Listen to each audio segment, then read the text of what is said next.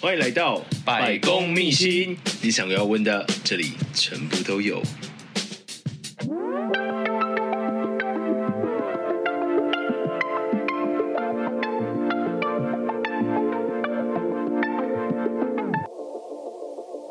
Hello，大家好，我是今天的节目主持人施礼先生。然后今天邀请到的来宾是孟学跟小杨。Hello，Hello，Hello，Hello，Hello，Hello。来跟大家介绍一下自己吧。哎，Hello，大家好，我是孟学。对，然后我现在在彰化秀水这边开了一间咖啡厅，叫日日制造。那小杨呢？呃，我曾经开过咖啡店。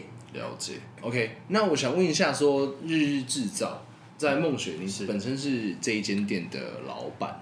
对，嗯、没错。哎，所以说你什么因缘际会之下经营了这一间日日制造？因缘际会，对，对啊、真的也是因缘际会，就是刚好在大学的时候，其实就很想开咖啡店。嗯哼，那时候对未来工作还没有什么方向的时候，我们就有找，因为我们是设计系毕业出身的，所以我们就希望找一间工作室卖咖啡啊，然后平常如果没有接客人的话，我们就可以做 freelancer，就结案，然后玩一些有趣的事情。然后刚好因缘机会到彰化这边，然后看到这个店，我觉得还不错。然后附近周遭也都没有咖啡厅，那个时候，那个时候怎么会都没有咖啡厅？应该是都刚好那个时期不见了，应该是遇到疫情。Oh, 对对对。然后我们也刚刚好去的时候没有咖啡厅，然后我们就觉得其实可以在那个区域以推广咖啡的方式来做咖啡。对，然后就慢慢的、慢慢的，已经两年了，两年快三年了，就把它顶下来。从原本的他原本是在做关东煮，然后我们把它顶下来，变成咖啡厅，然后慢慢做、慢慢做，做到现在这样。哎，所以梦水你是几年次的啊？我是八十七年，你是八十七年次的，八十七。所以，呃，你毕业的时间点是在二零二零。对，差不多二零二零的时候，刚好疫情的时候。所以说，你说到现在也两三年，大概是现在到了二零要二三了。对，没错，刚好就是在这一个阶段也过了两年多。没错。所以你觉得在这个两年多的经营上面，你遇到的，就是说你现在这个样子是跟你一开始想象的是一样的吗？其实应该是做了蛮多调整，就是一定不会是你原本想象中的。但是我们尽力往那个方向一直前进。嗯，对，确实你也要一直去做调整啊，跟想法上面的调试。对，因为我们其实以前都是在都市长大的，所以我们会觉得说都市的咖啡厅是我们向往的。嗯哼，可是今天如果到了彰化那边，这个比较比较有乡土民情一点的地方，说明就不是这样。我们要换另外一种方式，就是变成说。要比较会把弄啊，会比较会说话啊，会比较可以跟阿妈聊天啊。你是怎么发现都市的那一套其实是行不通的？在台中看到很多的咖啡厅，其实就是咖啡师很帅啊，有没有？就是煮那个咖啡，那个机器啊，然后还抽打奶泡，脸臭臭的，啊，留个胡子啊，帅帅的，酷酷的，就酷酷的，对，没错，哎呀。然后就每次抽个烟啊，帅帅的那种那种老板，哦，感觉好帅啊。可是到了那边不行，你要像那种阿嬷的乖孙那种，你知道吗？照三餐问，对对对，哦，爸爸，对对对对对，要要要懂得去学习怎么这样跟应对进退，对对对，嗯、所以很多人问我说，你最近咖啡厅怎么定调？我就说，我绝对不是王美店，我也不是像那种一般的咖啡店。我就是李明中心，李明中心，里民中心，里民中心。为什么会说自己的咖啡店是李明中心？因为蛮多阿嬷，真的很多阿嬷很喜欢找我聊天，所以那边变成他们的李明集会场所，那种活动中心的概念。来收会会钱啊，来这边，来这边跳舞跳舞啊，没有啊。所以应该应该没有那个土风广场，是是没有啊。有没有这我也不知道，因为我都睡过头。刚刚他们早上在那边集会，可能他们先跳完舞之后才来喝咖啡，有可能，刚好结课，有可能，有可能。看到流汗的阿妈，哎，什么流汗的阿妈？不是，为什么从到底为什么从巷口讲出来都可以这么猥琐？什么叫流汗的阿妈？跳完土风舞，夏天的时候。来杯冰咖啡。为什么？为什么抢到流汗？哎，所以想你在咖啡业过程当中，其实是经过多久时间？我我开过一年的咖啡店，梦学是我以前的高中同学。嗯哼，对，那我做事情跟他完全就是不一样。我没有先预设会有什么样的结果，对，就比较像是你想要做什么就对，就比较随着说性之所至。对，我觉得我可以做什么，我就会去做。我大学的时候念的是政治系，嗯哼哼哼，毕业第一年我去数位行销公司，嗯哼哼，然后后来阴错阳差、因缘际会之下的非常幸运的得到了一位金主，金主爸爸。哎，我希望是金主 Sugar Mommy，金主辣妈，Sugar Mommy。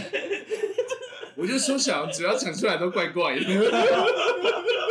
什么流汗的阿嬷、啊？他那边有很多流汗的阿妈，你考虑一下。没有，就 Sugar Grandma。你说那时候遇到有一个金主的部分是他出资，然后让你去经营这间咖啡厅。对，等于说我们各取所需。嗯哼哼。他需要人家帮他经营，我需要学更多，然后看更多。做更多我没有做，需要有一个这样的场域来让你去学习这些经营的一些项目。我想要这样子做。然后在新北市的芦洲那边认识了很多人，碰过了很多事。我以为你要说的是那些杀不死我，都是我更强壮。这个是这个是这个是后讲过。我以为我以为他会说认识了很多 Sugar Daddy。拜托不要。拜托不要。那为什么后来没有做？因为不是老板希望可以继续做下去的样子，是老板政策方针的调整。对，然后我们就是人在屋檐下，不得不低头。嗯哼哼。但是因为有这段经历，让我真的开始爱上咖啡这个东西，也更想要去了解它。所以，即便你现在已经不再是一个正直的咖啡厅的店长，但是因为你现在曾经有过这样的一个热爱，但是你现在还仍然持续的这一份热爱。没错。所以在呃梦雪在经营咖啡的这两三年期间呢、啊，有遇到什么样的瓶颈或挫折吗？我觉得瓶颈跟挫折其实每天都在遇到，但是已经把它变成，就像刚才讲养分吧。OK，那如果说呃，本身如果说你今天当就是一个店长，你是从早上开店的时候，你就在那边顾店吗？对，没错。所以你从 open 到 close 是整天的时间都定。整天，整天。那我们整天的所有的流程啊，进货啊，出货啊，所有的一切，像红豆也是每天可以进行的。哎，所以他不是说，哎，一个批次的豆来之后，然后我就把它全部都烘好吗？没有，其实这样反而是不好的，因为希望的是咖啡豆可以保持新鲜，嗯哼，所以我们不可能一批量来，我们把它全部都烘好，除非你销得完。嗯、那我们希望的是，客人拿到之后，他东西都是新鲜的，所以我们最好是刚刚烘好的，对，或者是已经处理好了，就是养好豆啦，或者是可以马上。一开马上可以喝的状况，喝到百分之百的风味。对，所以我们希望其实是让客人喝到简单的就可以喝到一杯好的咖啡。哎、欸，那我想我可以问一下，就是很些咖啡白痴会问的问题，就如果说今天我是一个咖啡白痴，但是我要就是喝什么样的豆，到底有什么豆子可以选，或者是呃，我要知道有哪些东西能够比较快进入就是一杯咖啡的领域。其实我们一开始去让客人去选择。他要喝什么咖啡？开始，我们就是已经让他有选择吧。就是你今天想要喝什么样的咖啡，什么样的风味？你喜欢喝苦的，还是酸的，还是回甘的，还是什么样的？对，调味的还是不调味的，还是什么样？其实还有非常多。有可能我们加奶啊，我们可能加酒啊，我们可能加了其他的东西。加酒有。加酒也也是有，是豆子本身加的，还是在冲泡过程当中加酒？冲泡冲泡的过程有。那我如果我们今天单单纯讲原味咖啡好了，我们讲手冲咖啡好了，那我们会开始我们说，哎、欸，你喜欢喝的是呃浅焙、中焙还是深焙？嗯、我们慢慢的去带入客人他们最想要喝到的一杯咖啡。如果说像就是在彰化秀水那个地方。然后他们是一个可能啊，我觉得已我已经有年纪了，然后可能也不是太常接触咖啡这一块。了解。对，那因为咖啡可能相较于饮料来讲，它是一个比较没有那么容易接触到的一个东西。是是，对，它毕竟单价高一些。那这种年龄层，比如说彰化秀水那边的年龄层，通常会偏稍微高一点点。你要怎么样去推广说，哎，你的咖啡，然后让比较年长的长辈去接触到这一块？比较年长的长辈，他们其实一般对咖啡的认知就是要苦，不要有任何的酸味，不要有任何的杂味，然后就是水洗的干净的风味为主。嗯嗯，他们会喜欢喝到这样的咖啡。那现在年轻一代的族群，我们会比较喜欢浅焙的，对，会带果酸啊，或者是其他特殊风味，花果香，对对对对对，嗯、所以我们希望让他们可以有原本他们喝得到的东西。那我再去请他们喝，适合到这种带有花香调或者果香的哦，就是以就是那种类似适合说，哎、欸，我这边有另外一种，你要喝喝看。其实我我们希望可以慢慢的教育他们，教育吗？教育听起来好硬哦，让他们明白，没有没有，应该说他们明白，让他们了解介绍他们了。其实有应该是说慢慢的让让他们知道咖啡其实有很多种风味，嗯、不是只有像我以前我们看到的那种。会苦啊，会酸的，那才是咖啡。哎，为什么他们那一个年代会就是对咖啡的印象就是要重焙，然后要就是只有苦味？应该是以往的烘焙的原理就是因为这样，因为他们以往他们喝到的其实应该算是日本的咖啡，嗯哼，对，日本那种小火慢烘，所以他们会有的咖啡基本上都会比较生焙为主，所以他们慢慢的这样喝喝喝，喝到已经习惯了。那他们对咖啡的既有的印象就是在那边。哦，所以是从日治时代的那时候开始，应该是四五十年前就有的那样咖啡的文化，就是在这边已经根深蒂固，是蛮酷的。没错没错，来聊到了一个咖啡的由来，没错，因为我也蛮向往日本咖啡厅的那种感觉，日本职人那种风风风格啊，对。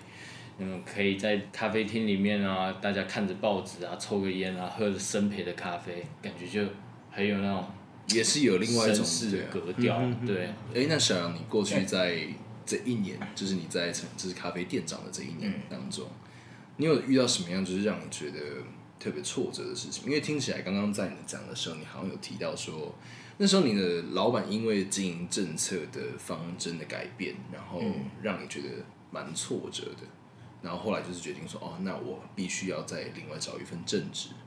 其实现在都会觉得不会叫挫折啦，就是挑战。嗯嗯，对，创业都在解决问题嘛，或者是解决制造问题的人。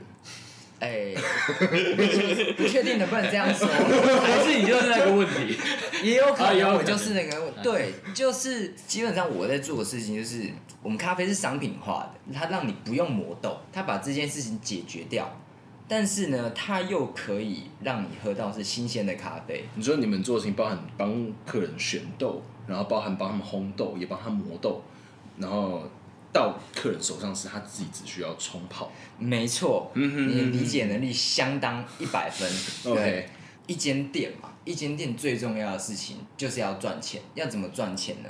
就是要想办法吸引越来越多人进来就好，最好。那那时候就是一直去以一个经营者的身份去跟人家谈合作啊，做，比如说你像那个共享共享的那个概念，我也做，我也有做过。但是共享这个概念怎么在咖啡上实践？呃，一一般来说，台北很多那种共享空间嘛，它是像什么办公空间出租的。那共享咖啡馆，我那时候想做的就是，因为那个是一间一一二楼的店面，那就等于说是把。共享空间的那个概念拿来放在餐厅一样，哎、欸，所以从这这这边有互相为彼此带来收益吗？呃，打开了很多眼界，就是因为这个东西没有人做过，所以想要做做看，嗯、看有没有办法真的实现。到最后是有一些实行上的困难遇到了，然后现在那间店是一楼是变成是酒吧，嗯、然后二楼是云端厨房。算是以有点像中央条例出发。对对对对对对，嗯、但是分属又是不同的经营的单位。OK，对，那嗯、呃，其实这个这个东西它就是等于说变成以呃不是以自己想要的方式，但是却以另外一种方式实现了。只是把酒吧的概念换成咖啡店而已。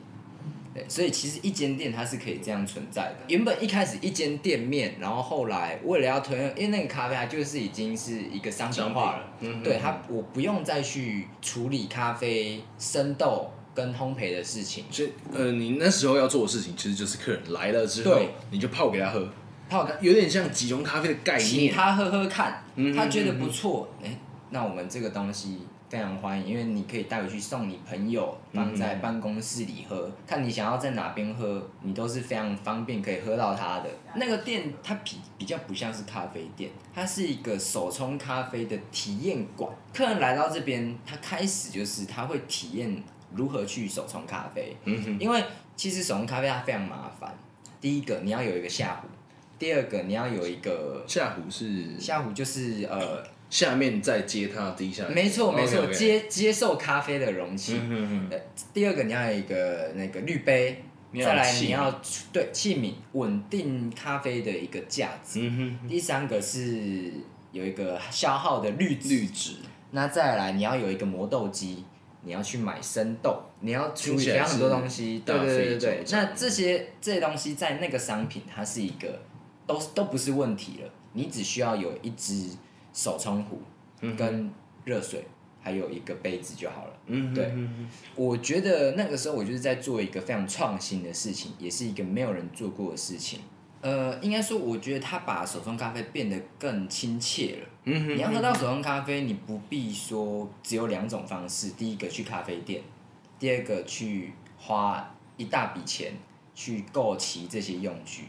他是他提供了第三种方式，对，是更亲民的方式。然后，那像我自己，我一开始做，其实我也不懂咖啡，我也不懂手冲咖啡，我也不知道精品咖啡跟普通的咖啡到底差别是在哪边。我也是从这个开始，然后才慢慢开始喜欢上其他东西，自己慢慢去研究其他咖啡的东西的。这样，那我想问一下梦雪，你在呃开日日制造的这一个过程当中，你觉得最有成就感，或者是你觉得最印象深刻的事情是什么？我觉得最有成就感的事情就是我可以维持一家店维持这么久，这是一点。所以是一直到最近才开始有成就感，前面都没有什么成就感。欸、其实，对，没有，因为其实一开始我们在开我们在定位这家咖啡店的时候，其实一直定不到方向。那当定不到方向的时候，你会很焦虑，一直在去找方向。那你在这过程，你就会有很多的挫败感，因为你没有给自己一个定调，而且就是不会有那种肯定的。对对对对对对，所以在开咖啡厅上面，其实这边的成就感，其实也真的是最近慢慢的才越来越有，慢慢的觉得咖啡厅已经到一个一个正轨了，我们可以把这一个品牌很正式的真正推出来，来介绍给大家。对，来。更往外推，嗯，对，所以这是我觉得最近才越来越有成就感的这件事情。哎，那你是怎么确定说，哎，我已经找到了这家店正确的一个经营方向？嗯，因为你也做过很多尝试，你也做过了很多的呃不同的一个方向的调整，对。但为什么这一个方向会让你觉得说，哦，它是在正轨上？因为我觉得 这边是慢慢的当地的人越来越能接受的模式。那再来，我们可以越来越让当地的人可以接受咖啡这个文化。那这也是我自己喜欢的风格吧。嗯嗯。对对对对对对。自己喜欢很重要。对，我觉得这个是你自己也舒服。我听到小杨的心声，就是当他的店变得跟他想象的不太一样的时候，那种挫折感很大。对啊，一定是这样子，就是想象跟现实。啊，所以其实我希望可以，当然这绝对不是我完美的那那个憧憬，但是我希望可以在一直往这路上一直滚动修正。对对对。哎，那听起来，嗯，你们已经做了一个非常的在地化，算是一个成功的案例。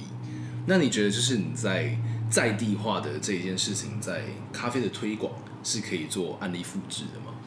还有，或者是你们有这样的企图跟想法吗？其实我希望可以再再做更多有关在地的咖啡推广，在不管是隔壁乡啊还是哪里，其实这个这一件事情成功有一个关键，就是人，我觉得应该是老板或店长吧，因为你对咖啡有没有绝对的憧憬？你有没有想要对于土地，你有没有这样的热情？对人、客人或者是朋友，因为我对客人都觉得是朋友一样。嗯，对对对，所以我觉得你对客人有没有绝对的热情？我觉得这是很重要的。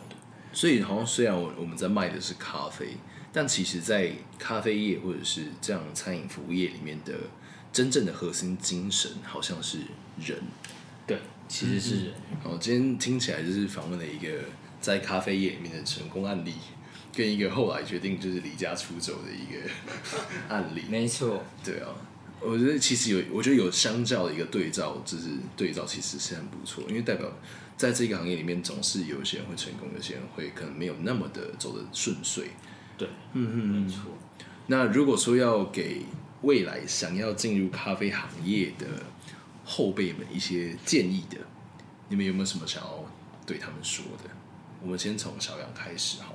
也没有，反正你想要你就做啊。如果你真的。喜欢咖啡，想要踏入咖啡，你如果确定了，你就做啊。因为这种东西就是这样啊，你做跟不做，有没有办法坚持下去？嗯嗯。我也是确定了，我才会选选择做啊。可是当你发现哦，其实你在做咖啡这件事情，说哦，那我就去做。对。然后你去做的时候，你虽然说只经历过了一年多的时间，但是在这过程当中，你是获得的东西其实是蛮多的。对。我最后发现说，这个地方。也不是我要的，也不会是我的。那我为什么不现在开始累积自己？未来我可以有一个自己属于自己的咖啡的事业。对，这是我我对于未来的憧憬。那现在我就是要想办法让它开往实现的轨道上。我觉得听起来小杨的这一段经验很像是在告诉我们说，其实。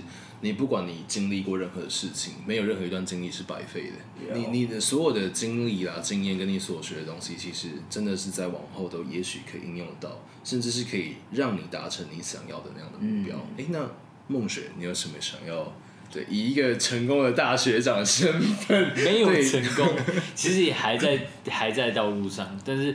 我觉得我是蛮支持，也蛮看好，就是大家可以进到产产业里面，因为我觉得虽然竞争，就是虽然非常竞争，但是这是一个好的产业，然后这样的话，我们才可以一起前进吧。因为毕竟咖啡其实它是非常不断创新的东西，所以我觉得彼此交长啊，教学相长，要一起把饼做大。对对对对对，哦。